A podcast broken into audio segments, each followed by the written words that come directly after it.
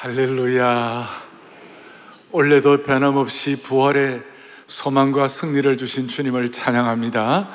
모든 인생은 살다가 죽습니다.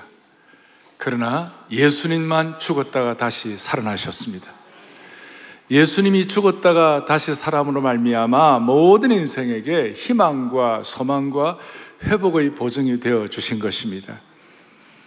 저는 오늘 이 부활절 날 제 마음 속에 예수님의 부활뿐만 아니라 삶이 죽음처럼 고통을 느끼는 분이 있다 할 때에 지옥처럼 힘든 마음에 고통이 있는 분들에게 오늘 다시 한번 여러분 그 메마른 씨앗이 생명의 새싹을 틔우듯이 쭈글쭈글한 그 씨앗들이 그 봄꽃의 아름다운 꽃을 피우듯이 오늘 하나님께서 우리 모두에 그런 축복을 주시기를 원하는 것입니다. 오늘 찬양대도 평소에도 감사하지만 오늘 아멘 할 때 진짜 박력이 넘쳤어요. 예. 오늘 우리 마음속에 다시 한번 생명의 역동성 여러분들에게 넘치기를 바랍니다. 그래서 다윗 이래로 다윗 이래로 이 부활의 소망을 가진 사람들은 뭐라고 고백하느냐? 10편 30편 5절에 다윗의 고백인데요. 다 같이 보겠습니다. 그의 노염은 잠깐이요 그의 은총은 평생이로다. 저녁에는 울음이 깃들일지라도 아침에는 기쁨이 오리로다. 아멘. 강력한 대조예요.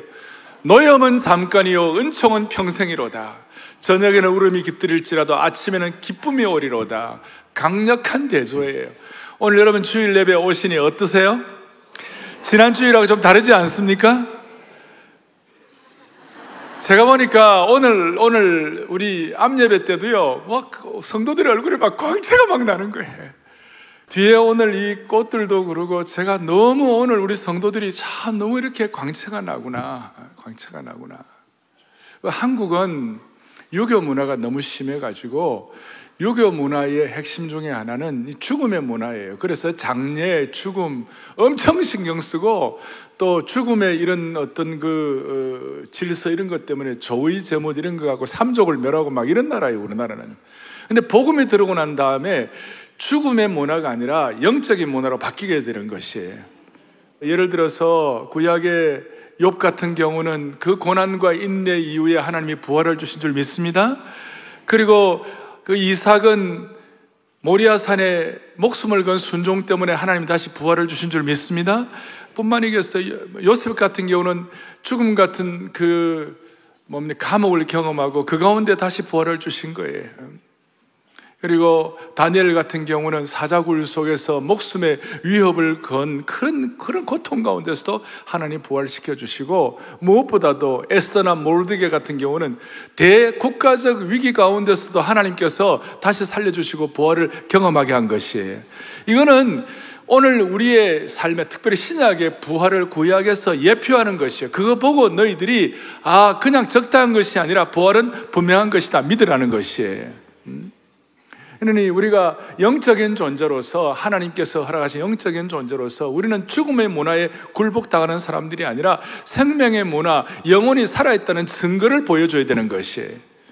사랑하는 가족들과는 누가 이렇게 주님 앞에 품에 안기면 우리가 육신적으로 너무 슬프죠. 한, 한 생애 동안 같이 살았기 때문에 어떻게 안 슬플 수가 있어요. 그렇지만 그게 우리의 궁극이 아니에요. 우리는 영적인 영혼이 살아있는 것을 믿는 것이에요. 그러니 얼마나 좀 달라야 되는 거예요. 그리스도인의 장례는 다시 한번 생명의 역사로 바꿔줘야 되는 것이에요. 뭐 때문에 그 수의를 입습니까? 막 그냥 막 한국 사람들은 그 수의 그냥 막 온몸을 뚫뚫뚫 이렇게 감아가지고 수의를 입는 거예요. 그런데 평소에 입던 좋은 양복 다 입고 하면 얼마나 좋겠어요. 아직까지 감이 안 잡히세요? 그리고 왜 국화만을 놓는, 이거 좋은 꽃들 많은데 왜 국화냐고요. 장미도 좀 놓고 말이죠. 그리고 넥타이도 너무 검은 거 매지 말고 좀 이렇게 좀 어떻게 보면 너무 박지는 않더라도 그래도 좀, 좀 괜찮은 이렇게 어떤 생명의 넥타이를 메고 이렇게 해서 앞으로 사랑의 교회는 이제 이제 이제 조금 이제 시간이 지나고 나면 완전히 복음의 생명의 장려의 문화를 바꾸어야 하리라고 믿는 것이에요. 음, 그러니까 뭔가 달라질 거예요. 5년, 10년 뒤가 달라질 것을 기대하셔야 되는 것이. 오늘 하나님 앞에서 우리가 이런 마음의 은혜를 가지고 다시 한번 소망을 가지고 온 성도들이 지금 제가 여러분이 어떤 형편 다 모르지만 예수님은 다시 사셨습니다. 예수님은 진실로 다시 사셨습니다. 주님 다시 산 것도 우리는 다시 시작할 수 있습니다. 이런 마음의 소원들이 모두에게 서로 격려가 되기를 바랍니다. 오늘 부활주일 아침에 한번 격려합시다. 옆에 있는 분들에게 예수님은 다시 사셨습니다. 진실로 다시 사셨습니다. 다시 시작하는 능력을 받기를 바랍니다. 아멘. 아멘. 우리 은혜가 넘치기를 바랍니다. 오늘 근본 질문 시리즈 계속해서 부활주일 계속해서 이어가겠습니다. 오늘 질문의 핵심은 사람이 죽으면 어떻게 되는가? 이거 얼마나 큰 관심인지 몰라요. 과연 천국과 지옥은 있는가? 부재입니다. 수천 년이나 전이나 지금이나 똑같은 많은 사람들이 질문을 합니다. 욥기 14장 14절에 이런 내용이 나와 있습니다. 장정이라도 죽으면 어찌 다시 살리까? 인간의 문명이 발전하고 4차 산업혁명의 기술이 진보함에도 불구하고 인간의 근본적인 질문은 동일하다는 것이 무슨 말인가? 사람의 죽으면 끝인가? 저는 이 세상에서 가장 큰 거짓말이 뭐냐? 죽으면 끝이라는 것이에요. 여러분, 죽으면 끝이 아닙니다? 동물은 죽으면 끝이에요. 동물은 영혼이 없기 때문에 죽으면 끝이에요. 그러나 사람은 영혼이 있기 때문에 죽으면 끝이 아닌 것이에요. 그러니 사랑의 교회는 생명의 역사, 영혼이 살아있다는 증거가 우리 온 교회 1년에 저희 교회 700건 이상 장례가 있습니다만은 이 장례 가운데서도 생명의 역사가 일어나기를 바라는 것이에요.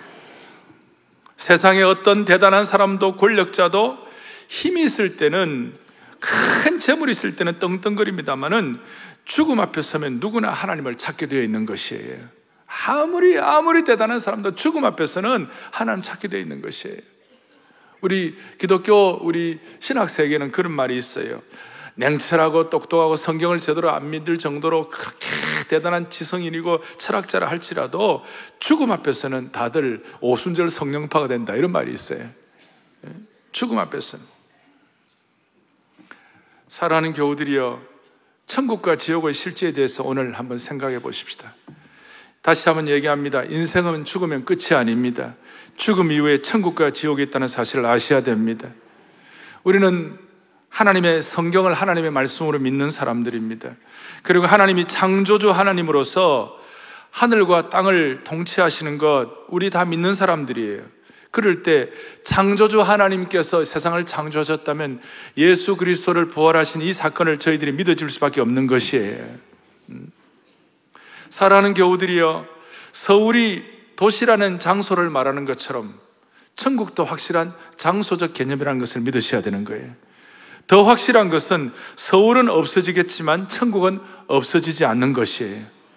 천국은 하나님이 설계자이시고 하나님이 건축하신 기초 위에 세워져 있어요. 오죽하면 누가복음 23장 43절을 보니까 회개하는 강도에게 십자가 위에서 오늘 너가 나와 함께 낙원 천국에 있으리라 그 말씀하셨어요. 그리고 예수님은 천국과 지옥에 대해서 많이 말씀하셨어요. 천국과 지옥이 있다는 것은 예수님의 설교의 메시지 핵심 중의 핵심이에요. 성경 전체가 일관되게 가르치는 메시지예요. 왜냐하면 예수님만이 지옥의 끔찍함을 보셨기 때문에 그래요. 현대의 인문과학과 철학이 아무리 이것을 희석시킨다 할지라도 지옥과 천국은 실제인 줄 믿으셔야 되는 것이에요.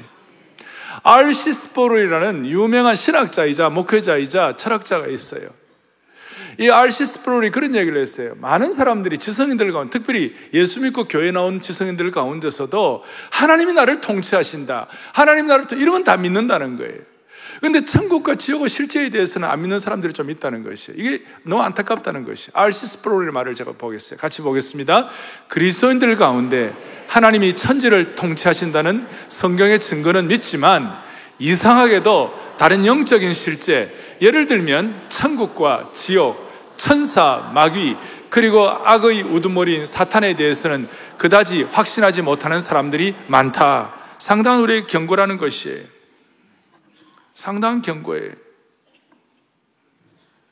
사랑하는 여러분들, 우리 모두는 언젠가는 반드시 죽는 줄 아셔야 합니다. 우리는 다 죽는 거예요. 대신 필요한 것은, 제가 부탁하는 대신 필요한 것은 우리 온 성도들은 죽음 앞에서 두려움이 없기를 바라는 것이에요.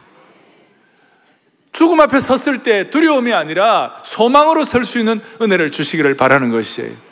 수많은 이 세상의 불가지론 자들, 무신론자들, 심지어 기독교를 조롱하고 수치스럽게 모욕하고 공격하는 많은 사람들, 대표적인 사람 중에 하나가 유명한 서양 철학자 볼테르예요. 이 볼테르 같은 사람도 그렇게 모욕하고 기독교를 공격하다 죽음 앞에서는 벌벌벌벌 떨었어요. 볼테르의 간호사가 그런 얘기를 했어요. 저렇게 죽음을 무서워하는 걸 보니까 나는 진짜 저 사람, 저, 저 사람 앞에서는 지옥 있는 걸 믿는다. 이렇게 얘기할 정도예요. 그런데 무디 같은 우리 신앙의 선배는 또 우리 많은 알고 있는 신앙의 선배는 죽음을 두려워하지 아니하고 이제 내 앞에 천국 문이 열린다. 하나님이 나를 기다려 주시는구나. 이걸 고백하는 사람들이 얼마나 많은지 몰라요. 죽음 이후의 세계에 대해서 오늘 여러분 천국과 지옥의 실제에 대해서 부활주의를 좀 생각하면 너무 좋은데 오늘 본문만큼 부자와 나사로 부자와 거지 나사로 이 본문만큼 천국과 지옥의 실제에 대해서 명확하게 보여주는 것이 성경이 그렇게 어, 참 많이 확실하게 보여주고 있어요. 여러분 부자와 나사로를 다 알아요. 이 내용은 예수님의 비유로 예수님 직접 말씀하신 것인데 어떤 분들은 비유라고 그러지만 어떤 신학자는 뭐 비유 정도가 아니라 실제로 이 사건이 있었을 것이다라고 해석하는 그런 신학자들도 있어요. 오늘 본문에 두 사람이 등장해요. 첫째는 부자고 둘째는 나사로, 거지 나사로예요. 한 명은 다 가졌고 다른 한 명은 아무것도 가진 것이 없어요. 심지어 너무나 큰 병까지 들어가지고 어떻게 몸을 움직일 수 없을 정도가 되어가지고 부잣집 대문 앞에 누워 있었어요. 한 명은 모든 것을 상속받았지만 다른 한 명은 아무것도 소유하지 못했어요. 본문의 부자는 자기의 재산을 모으는데 정신이 팔려가지고 하나님의 말씀을 듣지 않고 믿음과 하나님을 위한 시간을 내지를 않았어요. 그리고 부자에 대해서 잘 설명한 구절이 19절이에요. 여러분 읽었는데 19절에 뭐라고 나와 이렇게 나와 있어요. 자색 옷, 한 부자가 있는데 자색 옷과 고운 베옷을 입고 날마다 호화롭게 즐기더라 그랬어요. 부자의 특색. 날마다 호화롭게 즐겼어요. 부자고 요즘 말로 하면 날마다 파티했어요. 날마다 파티광이에요. 고운 베옷을 입어서 자색 옷이란 것은 그 당시에 왕족들이 입는 옷이에요. 요즘 말로 하면 최고의 명품 옷을 입었어요. 최고의 명품 옷을 입고 날마다 즐거워하는 거예요. 맥펀한 거예요. 플레저, 자기의 부를 과시하는 사람이었어요. 유일한 관심사가 즐겁게 사는 것이었어요. 세계 최고의 명품 옷을 입고 근데 반대로 부잣집 문 밖에는 찢어지게 가난한 나사로가 살았어요. 나사로에 대해서는 이렇게 설명하고 있습니다. 부자의 상에서 떨어지는 부스러기를 먹고 살았다 그랬어요. 빵 부스러기를 먹고 살았다는 게 무슨 뜻인가 하면 고대 근동 문화에서는 부자는 밥 먹을 때 냅킨을 쓰지 않았어요. 손에 뭐 기름기가 배인다든지 뭐 이렇게 오물이 묻는다든지 이렇게 뭐 손이 더러워지면 그 냅킨 종이를 가지고 하는 것이 아니라 부자들은 그 당시에 빵을 가져와 가지고 빵을 찢어서 손을 닦는 거예요. 우리 그 그림 그릴 때도 보면 그 그림 그린 걸 우리 빵으로 지우는 거 있잖아요. 그런 것처럼 빵을 가지고 그렇게 더러운 손에 묻은 것들을 다 닦고 그다음 던져버리는 거예요. 그 던져놓은 걸 누가 먹느냐? 개들이 먹는 거예요. 기름진 음식과 소스, 찌꺼기가 배어든 그것을 찌꺼기를 버릴 때, 바닥에 버릴 때 개가 이 빵을 먹는 거예요. 그런데 오늘 이 거지 나사로의 주된 음식이 뭐였나? 부자가 버린 그 빵이었어요. 그거 먹고 살았어요. 수로보니게 여인이 예수님께 그런 얘기 한 거 있죠. 개들도 주인의 상에서 떨어지는 부스러기를 먹나이다. 어제 우리가 누가 밥을 먹다가 그좀 누가 남긴 이 French potato를 갖다 남겨놓으니까 누가 먹으면서 개들도 상에서 떨어지는 부스러기를 먹나이다. 그런 얘기를 하는 걸 제가 들어 한참 내가 웃었어요. 더구나 나사로는 피부병이 들어 있었는데 개들이 와서 그 종기를 핥아서 괴로움을 증가시켰어요. 그런데 어느 날 나사로가 죽었어요. 불쌍한 나사로가 거지 나사로가 죽었을 때 장례식을 치룰 가능성은 거의 없었을 거예요. 그냥 가난한 거지였어요. 부자도 죽었습니다. 그런데 부자는 얼마나 성대한 장례식을 치루었을지 미로 짐작이 됩니다. 문전성시를 이루었을 거예요. 거대한 무덤에 안치되었을 겁니다. 친척들은 틀림없이 곡을 하는 사람들, 곡쟁이를 데리다가 와가지고 그 당시에 장례식의 풍습대로 부자의 죽음을 남들이 더 기억할 수 있을 정도로 일부러 크게 소리를 내어가지고 울었을 거예요. 정리하면 부자는 이 땅에서 인싸였어. 인싸가 뭔지 아세요? 인사이더, 가진 자였고, 나사로는 아싸, 아싸가 뭔지 아요? 아웃사이더였어요. 근데 천국에서는 부자는 아싸가 되었고 나사로는 인사가 된 줄로 믿으셔야 되는 거예요. 저는 온 성도들, 우리 온 성도들이 이 땅에서 인사가 되시기를 바라고 죽음 이후에도 인사의 삶을 살면 좋겠어요. 안 되면 이 땅에서는 우리가 아웃사이더 같은 삶을 살더라도 천국에서는 인싸가 되기를 원하는 것이에요. 부자는 하나님 보시기에 아니었고 나사로는 하나님 보시기에 인정을 받았어요. 중요한 것은 부자가 죽고 나서 자신이 지은 대가를 치러야 됐어요. 하나님을 믿지 않았던 부자는 지옥으로 갔고 나사로는 천국으로 갔어요. 여러분, 모든 사람들은 불신자는 지옥으로 성도는 죽으면 바로 하나님 나라로 가는 줄 믿으셔야 되는 거예요. 딱 두 가지예요. 천국의 안전지대와 지옥의 고통지대 두 가지밖에 없는 것이에요. 그래서 부자는 심판의 장소로 갔어요. 부자가 천국에 가지 못한 이유는 그가 부자였기 때문이 아니에요. 부는 중립이에요. 뉴트럴이에요. 부는 악한 것도 선한 것도 아니에요. 왜 부자가 지옥을 갔습니까? 부자는 하나님의 말씀을 받아들이지 않고 복음을 경멸했어요. 나중에 나옵니다만은 부자가 형제가 다섯이 있었는데 그 다섯에게 보내가지고 이렇게 이 지옥에 대한 경고를 좀 하게 해달라 그랬을 때 그 아니라 그, 그 너는 그렇게 할 수 없다고 그러고 선지자와 모세와 선지자의 글들과 모세와 선지자들이 복음 전파하는 사람들을 통하여 그들이 들을 것이다 그렇게 했는데 그거 볼 때 미루어 짐작하기로서는 이 부자는 전도자들이라든지 복음이라든지 하나님에 대한 말을 들었을 때 다 받아들이지 않고 경멸하고 거절했을 거예요. 대신 그러면 누구나 나사로는 왜 구원받았습니까? 이 나사로라는 이름의 뜻이 뭐냐면 God is my helper. 하나님이 나의 도움이시다. 그런 뜻이에요. 아마 나사로는 거지처럼 살았지만 그러나 그의 마음속에는 하나님을 믿었음이 틀림없는 것이에요. 사랑하는 여러분, 부자는 음부라고 불리는 엄청난 실지 않은 고통의 장소에 갔습니다. 물 한 방울이라도 먹으면 한이 없겠다고 할 그 장소에 간 것입니다. 문제는 일단 그 지옥 음부에 가면 다시 나오지 못하는 겁니다. 회복될 수가 없습니다. 바꿀 수도 없습니다. 대신 천국으로 가면 역시 지옥으로 갈 수가 없는 것이에요. 사랑하는 교우들이요. 오늘 우리의 지옥행과 천국행에 대한 결정은 앞으로 죽어봐야 아는 것이 아니고 오늘 중요합니다. 오늘 저와 여러분의 천국행과 지옥행의 방향은 천국 가고 지옥 가는 이 중간지대가 없는 확실한 이 두 장소에 대한 개념에 대해서 거기 가는 것에 대한 방향은 죽어봐야 결정되는 것이 아니고 이 땅에 있을 때 결정되는 줄 믿으셔야 되는 것이. 제가 늘 강조하는 것입니다. 이 땅에서 무엇이 결정되는가? 이 땅에서 우리는 어디서 영혼을 보낼 것인가? 그리고 어떻게 영혼을 보낼 것인가 이 땅에서 결정되는 것이에요. 우리는 두 가지 선택밖에 없어요. 천국이 아니면 지옥이에요. 지옥은 실제 하는 것이고 중간지대는 존재하지 않는 것이에요. 요한복음 5장에 예수님 말씀하시기를 내가 진실로 진실로 너에게 이르노니 내 말을 듣고 또 나 보내신 이를 믿는 자는 예수님 믿는 자는 영생을 얻었고 사망에서 생명으로 옮겼느니라 그랬어요. 이 땅에서 예수 그리스도를 생명의 구주로 받아들이는 사람은 죽음의 지옥의 사망에서 영원한 천국의 소망으로 옮기느니라 그거예요. 그래서 사랑하는 교우들이여 우리 오늘 마음속에 여기에 대한 방향을 가지고 우리 모두가 다 천국에 대한 소망을 이 부활주를 다시 한번 확실히 하기를 바라는 것이에요. 여러분, 천국은 어떤 곳이에요? 아니, 지옥은 어떤 곳이에요? 지옥은 이 땅에는 모든 고통과 아픔과 수치와 부끄러움과 경멸과 어려움과 지난한 마음의 아픔, 이 모든 것을 더 쌓아놓은 그것보다도 훨씬 더 큰 것에 영원한 연속이 지옥이에요.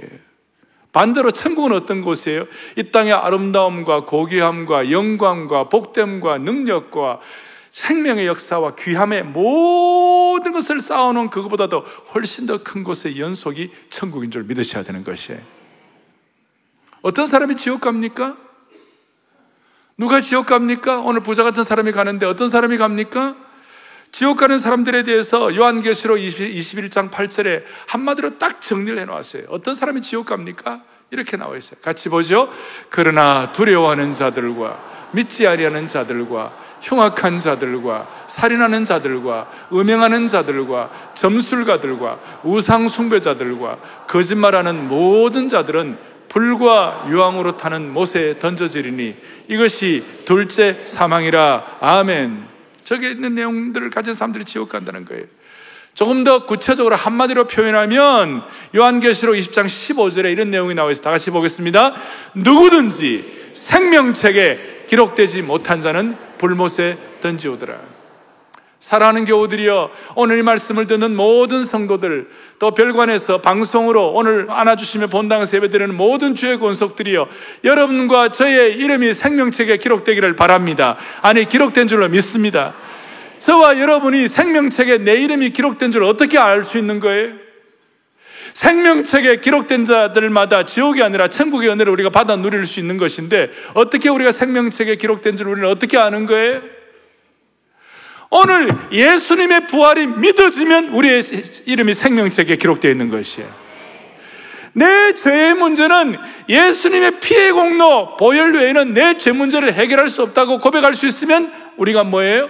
생명책 이름이 기록된 것이에요. 그리고 오늘 천국과 지옥의 이 내용이 여러분들이 믿어지면 우리의 이름이 생명책에 기록된 것이에요. 오늘 고통이라는 단어가 몇 번 반복해서 나옵니다. 본문에서. 지옥에 있는 사람은 의식이 온전해서 고통을 생생하게 느끼는 것이. 지옥에 간 사람은 마치 상태에 있다든지 거의 죽음의 가사 상태에 있는 것이 아니에요. 어떤 종교처럼 환생하는 것도 아니에요. 얼마나 고통스러우면 부자는 나사로의 손가락에서 떨어지는 물 한 방울을 그렇게도 간절히 사모했겠어요. 너무 힘이 들었던 이 부자는 살았을 때는 전혀 기도를 안 하다가 하나님께 요청 안 하다가 지옥에서 하나님께 요청을 하는 거예요. 복음을 받아들이지 않으면 이런 큰 고통이 있으니 형제들 다섯 명이 있는데 그 다섯 명이 가고 경고를 하게 해달라.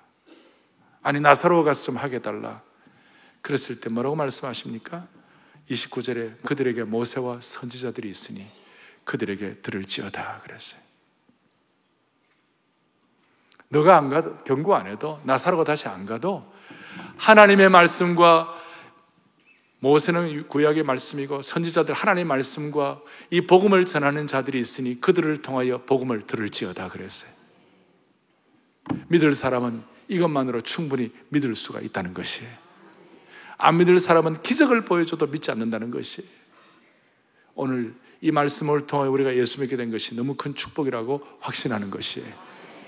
오늘 우리 주위에 복음 듣지 못해가지고 기회를 놓친 분이 없기를 바라는 것이에요. 오늘 부자는 기회를 놓친 것이. 자, 이 말씀 드리면 어떤 분들은 목사님, 사랑의 하나님이 어떻게 우리를 지옥에 보낼 수가 있습니까? 어떻게 우리를 지옥에 보낼 수 있습니까? 사랑의 하나님이 어떻게 그 지옥의 불못을 인간에게 이렇게 가게 할 수 있습니까? 여러분 그런 질문을 할 수 있는데요. 하나님이 우리를 지옥에 보낸 것이 아니에요. 제가 한 번씩 얘기하죠. 누가 수학을, 수학을, 옛날에 수학 문제가 이렇게 주관식이니까 수학 빵점 받는 사람들이 많았어요. 그러니까 엉엉 울면서 수학 선생에게, 선생님, 나에게 왜 수학을 빵점을 줍니까? 하고 옵니다. 근데 수학생이 뭐라고 얘기하냐면, 내가 너에게 언제 빵점을 줬냐? 네가 빵점을 받았지. 그 유명한 얘기예요.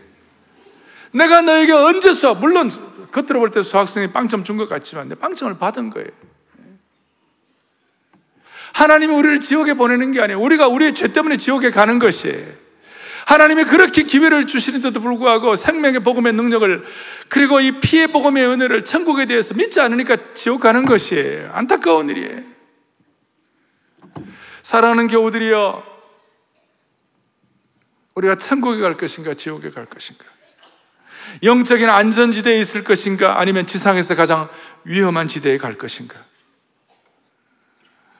특별히 오늘 부활주를 맞이하여 온 성도들이 천국에 대한 소망을 다시 한번 확인하고 생명의 역사가 일어나기를 바라는 것이에요. 하나님의 거룩은 죄를 용납하지 않기 때문에 예수님의 피가 필요하고 예수님의 피를 거부하는 사람들은 지옥에 가게 되어 있는 것입니다. 사랑의 교회는 부활 주일날 부활절에 품은 생명 대각성에 추수하자 그런 고백을 많이 합니다. 원래 이 우리의 구호는 결코 하나의 구호로 끝나기를 원치 않아요. 오늘 진짜 천국과 지옥의 실제에 대해 정말 생명의 복음의 역사에 대해서 내 마음의 감사함과 은혜의 확신이 다시 한번 우리 모두에게 주어지기를 원하는 것이에요. 제1차 대각성을 이끌었던 조나단 에드워즈라는 분이 있어요. 조나단 에드워즈는 프린스턴 대학의 총장이었고 미국의 대각성을 이끌었고 그는 철학자였고 그는 신학자였고 어떤 사람이 말하기를 바울 이후로 요한 켈빈이나 말틴 루터와 함께 필적할 만한 근대 신학자들이 누구냐 그 중에 최고의 최고 뚝선 사람이 조나단 에드워즈이다. 그 지성인이 그 지성 지성 목회자가 조나단 에드워즈가 하셨던 위대한 설교가 있어요. 그 설교가 뭐냐면 진노하시는 하나님의 손 안에 있는 죄인들이라는 거예요. sinners in the hands of angry God. 교회사에 남을 만한 설교였어요. 미국의 대각성 운동에 치대한 영향을 이끈 설교에 그 설교의 핵심 중에 이런 내용이 있어요. 전능하신 하나님의 진노의 맹렬함을 잠깐이라도 겪는다는 것은 무시무시한 것입니다. 죄인들은 영원토록 이 고통을 당해야 합니다. 이 격렬한 고통은 끝이 없다는 것을 기억하십시오. 거기에는 어떤 구원자도 없으며 고통도 끝이 없고 형벌이 경감되지도 않고 전혀 휴식도 없는 완전한 진노를 경험해야 하는 그런 곳입니다. 그 절대적이고 무자비한 진노의 보응과 씨름하여 수억만 년 영원을 보내야 할 곳입니다. 그 처참한 세계, 펄펄 끓어오르는 유황불 못은 죄인들의 발밑에 넓게 펼쳐져 있습니다. 그곳에는 하나님의 진노의 불만이 활활 타오르고 있습니다. 지옥은 크게 입을 벌리고 있고, 지옥에는 디디고 설 만한 발판도 없고, 붙잡고 매달릴 만한 손잡이도 없습니다. 당신과 지옥 사이에는 허공 위에는 아무것도 없습니다. 그것은 진노의 용광로이며 진노의 불꽃이 타오르는 무정형의 심년입니다. 모든 죄인들은 이 진노하시는 하나님의 손 안에 매달려 있습니다. 여러분, 이 내용은 너무나 원색적이고, 너무나 어떻게 보면 우리에게 부담을 주는 것 같지만, 당대 최고의 지성을 자랑했던 조나단 에드워즈의 설교인 것입니다.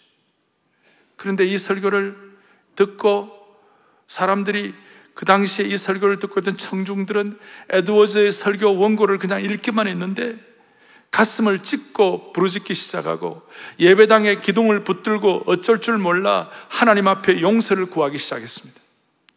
때로는 지옥으로 떨어지는 자신의 존재를 느끼며 통곡하며 몸부림치기 시작했습니다. 죄인을 향한 하나님의 진노가 얼마나 무서운 것인가를 깨닫게 된 것입니다.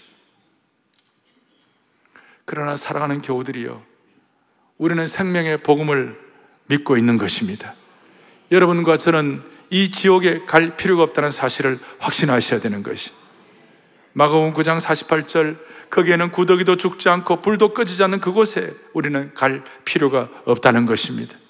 내가 받아야 할 지옥의 심판, 지옥의 진노, 지옥의 형벌을 하나님의 아들 예수 그리스도가 그리스도의 보혈의 피를 대신해서 아니 하늘과 땅 사이에 십자가로 매달리셔서 고통당하신 걸 통하여 해결해 주신 줄 믿으셔야 되는 것이 나를 너무너무 사랑하셔서 죄인인 나를 너무너무 사랑하셔서 우리를 구원하시고 예수님이 나의 구주, 나의 주님으로 그 보혈의 능력이 지옥에서 우리를 천국으로 옮겨 주신 줄 믿는 것입니다. 다시 한번 사랑의 교회는 부활절에 품은 생명 대각성에 추수하는 축복이 있기를 바랍니다. 4월 달에 부활절에 품은 생명을 11월 대각성의 새 생명의 역사에 우리가 하나님의 이 생명의 역사에 다 참여하는 축복이 있기를 바라는 것이에요. 오늘 저는 그렇게 기도합니다. 복음을 거절하는 사람이 있, 다 할지라도 복음이 복음을 거절하는 사람이 있어도 복음을 들어보지 못한 사람은 한 사람도 없게 하여 주시옵소서. 아까 말씀한 대로 부자에게는 28절에 다섯 명의 형제가 있다고 그랬어요. 오늘 우리 주위에도 다섯 명의 믿지 않는 분들이 주님 앞에 돌아올 수 있기를 바라는 것이에요. 에스겔 33장 6절 7절에 보면 이런 내용이 나와 있어요. 같이 보죠. 그러나 칼이 임함을 파수꾼이 보고도 나팔을 불지 아니하여 백성에게 경고하지 아니하므로 그 중에 한 사람이 그 임하는 칼이 제거당하면 그는 자기의 죄악으로 말미암아 제거되려니와 그 죄는 내가 파수꾼의 손에서 찾으리라. 아 정말 안타까운 말씀. 칼이 임하고 재앙이 임하는 걸 그 파수꾼이 보면서도 가만히 있는다면 하나님 뭐라고 말씀하시냐? 파수꾼의 역할 제대로 하지 못한 것에서 찾겠다고 말씀하시는 것이. 오늘 이런 말씀을 우리 마음에 염두에 두고 저는 우리 교 교우들이 우리 예수 믿고 구원받은 하나님의 백성들이 어떤 모습이 제일 아름다운가? 파수꾼의 역할을 제대로 할 때 하나님 우리를 아름답게 만들어 주시라고 믿는 것이에요. 무슨 뜻이냐? 어떤 사람은 눈이 아름다워요. 어떤 사람 얼굴이 아름다워요. 어떤 사람은 각선미가 좋아요. 다 있습니다만은 하나님께서는 아니 우리 주님께서는 우리의 몸에 뭐가 제일 아름답다고 하실까? 무엇이 가장 아름답다고 하실까? 이렇게 말해요. 로마서 10장 보니까 바울이 이런 고백, 로마 10장 15절을 보겠어요. 같이 보겠습니다. 아름답도다 좋은 소식을 전하는 자들의 아멘. 사도 바울은 특이하게도 얼굴, 눈 이게 아름다운 것이 아니라 발이 아름다운데 어떤 자의 발이 아름다운가? 복음을 전하는 자들의 발이 너무너무 아름답다는 것이 이것은 바울이 그냥 고백한 것이 아니라 이사야 선지자가 말한 이사야 52장 7절에 보니까 복음을 들고 산을 넘는 자의 발이 어찌 그리 아름다운가? 복음을 전하기 위해 열방을 향해 나아가는 자들의 발이 너무 아름답다는 것이 전파하는 자가 없이 어찌 듣겠느냐 여기에 대한 소명을 가지고 복음을 들고 나가는 자들의 발이 너무너무 아름다, 아름답다는 것이 오늘 우리 사랑하는 교우들에게 이런 아름다운 발을 주셨으면 좋겠어요. 일본에 가면 온천이 많아요. 뜨거운 온천이 많아요. 대각성 전도 집회도 한번 들려진 얘기인데 일본에 가면 그 학고네라는 도쿄에서 한두 시간 좀 떨어진 곳이 있어요. 거기 우리 교회는 한 10여 차례에 걸쳐서 일본 목사님들과 한 세미나를 한 적이 있어요. 거기에 큰 레이크가 있고 호수, 그 호수 산 종택에 가면 아주 뜨거운 용암 온천들이 있어요. 거기 가면 그냥 계란이 그냥 바로 익을 정도로 뜨거운 온천이 있는데 누가 좀 이렇게 술이 취해가지고 그 뜨거운 온천에 발을 디뎌가지고 이렇게 넘어지려고 그러면 옆에 있는 사람이 잡아줘야 될 거 아니에요? 일본 사람들은 대체적으로 예의가 바르니까 어 그냥 옆 사람 다른 사람들의 어떤 행동에 대해서는 이렇게 참관을 잘 안 하잖아요. 그러나 아무리 예의가 바르다 할지라도 지금은 뜨거운 용암 원천에 엎어져 가지고 죽겠다 그러면 그걸 가만히 있는 사람 어디 있겠어요? 지옥의 불에 죽어가는 분들을 향하여 오늘 우리가 경고하고 또 소식을 알려주고 천국에 대한 걸 알려주는 것은 우리의 마땅히 할 바라고 믿는 것이에요. 오늘 사랑의 추부 아래는 생명나눔 태신자 작전 기도 카드가 있어요. 좀 다음, 다음 내보세요. 본당과 별관에 계시는 분들 다음 내보세요. 생명나눔 태신자 작전 카드가 있어요. 거기에 보면 태신자 이렇게 우리가 오늘 한 내용들이 나와 있어요. 적어도 우리 주위에 제일 뒤에 보면 친척들, 친구들, 학부모들, 자녀들, 이웃들, 직장 동료, 부모, 형제, 배우자, 동호회 회원들 여러분들이 이름 우리가 생각할 수 있는데 오늘 제가 여러분들의 이 말씀을 드렸는데 부활주일이 참으로 부활주일 되고 여러분들의 삶에 앞으로 회복과 소명의 역사 그야말로 메마른 씨앗이 생명의 새싹이 될 수 있는 그런 삶이 여러분들에게 소원이 된다면 또 이런 새 생명 축제를 앞에 놓고 생명 카드, 태신자 작전 카드를 기록할 만한 상황이 아닌 분들도 있을지 몰라요. 고통 가운데 죽음처럼 힘든 어, 어려운 터널을 지난 분도 있을지 몰라요. 그런데 참 희한하게도 그 어려운 가운데서도 작정을 하고 기도하고 영혼 구원을 위하여 그의 나라와 그의 우선순위를 구하면요. 하나님이 기적을 베풀어 주시는 것이에요. 왜냐하면 예수님께서 가장 어려운 십자가 위에서도 그 어려운 가운데 예수님이 영혼 구원에 대한 초점을 맞추셨어요. 그러니까 오늘 여러분들의 마음속에 부활주일 날 태신의 작정 한번 생각해 보세요. 어떻게 그들이 지옥을 가야 되겠습니까? 그건 안 되잖아요. 적어도 우리들 때문에 복음을 듣지 못하는 그런 어려움은 있으면 안 되잖아요. 사랑의 교회는 이제 새로운 차원의 사역을 감당할 터인데 그 모든 새로운 차원의 사역도 결국은 영혼 구원과 생명의 역사 여기에 기초하고 있는 것이에요. 할렐루야. 오늘 그런 마음으로 물 건너 생명줄 던지어라 찬송하는 가운데서 우리가 이 새생명 태신자성 카드 쓰시고 제출해 주시면 하나님 정말 기뻐하실 거예요. 우리에게는 주님의 마음이 있어야 돼요. 주님은 예루살렘의 멸망을, 멸망을 내다보고 슬피 우셨어요. 비통하여 소리내어 우셨어요. 예수님의 비통한 눈물을 가지고, 목자의 심정을 가지고, 나 같은 사람을 통하여 한 영혼이라도 구원받을 수 있다면 이것이 너무 가치 있는 일이다. 이런 생각을 갖고 여러분들이 오늘 찬송 물 건너 생명줄 던지어라. 우리 새로운 찬송은 물 위에 생명줄 던지어라. 생명줄 던져 생명줄 던져 물 속에 빠져간다. 이 찬송 같이 하시면서 우리 찬양대도 그러고 같이 쓰시고 이렇게 해서 제출하면 하나님이 기뻐하시리라고 믿습니다. 여러분 천국과 지옥은 있는 것이에요. 피해 복음의 역사를 통해서 이것이 믿어져야 되는 것이에요. 여러분 죽고 난 다음에 우리가 후회하지 말고 지금 우리가 살아있을 때 하나님의 은혜를 체험하는 귀한 종들 되기를 원합니다. 물 위에 생명줄 던지어라. 물 위에 생명줄 던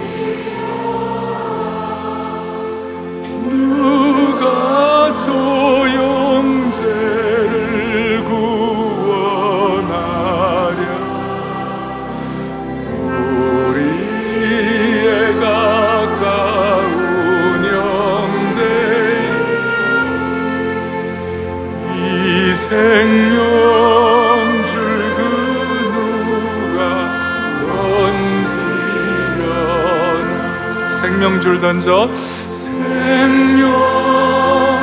던져 생명